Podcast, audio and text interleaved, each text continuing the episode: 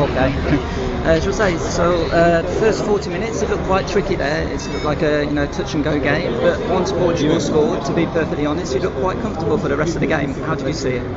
Yeah, exactly that. We was patient. We knew that we had to be patient.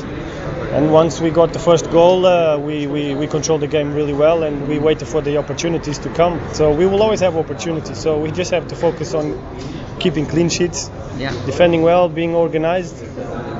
And then at the front you have players like Ronaldo and Andre Silva and Bernardo who can create anything. Yeah, just one more question. At Euro 2006 you became champions. This side now, it's more or less the same squad, but you've got Ronaldo, you just mentioned him, you've got Andre Silva. Do you think it's stronger? Well, we are confident. Obviously we have a great team. So now we enjoy these moments, and we focus later on preparing the World Cup. But we are very pleased to be there, of course. But we're a strong team, of course, with the European champions. So we've got to be confident. So we'll see. Once we get there, we have our feet on the ground. We know what we can do, but we take one game at a time. Okay, thank you. Thanks.